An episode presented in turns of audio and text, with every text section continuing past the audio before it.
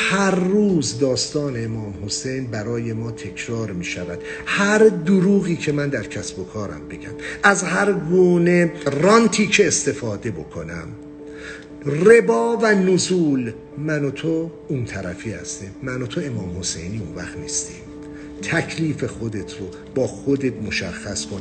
اگر امروز کربلا بودیم من و تو کدوم طرفی بودیم؟ لغمه حلالی که سر سفرمون می‌بریم. من و تو کدوم طرفی هستیم؟ برای من بچه مسلمون من شیعه و سنی نمی‌فهمم. یه روز این داستان ها تموم خواهد شد. قطعا یه روزی آقا امام زمان ظهور خواهند کرد او خواهد آمد. تکلیف این قضایی مشخص میشه. من و تو کدوم طرفیم؟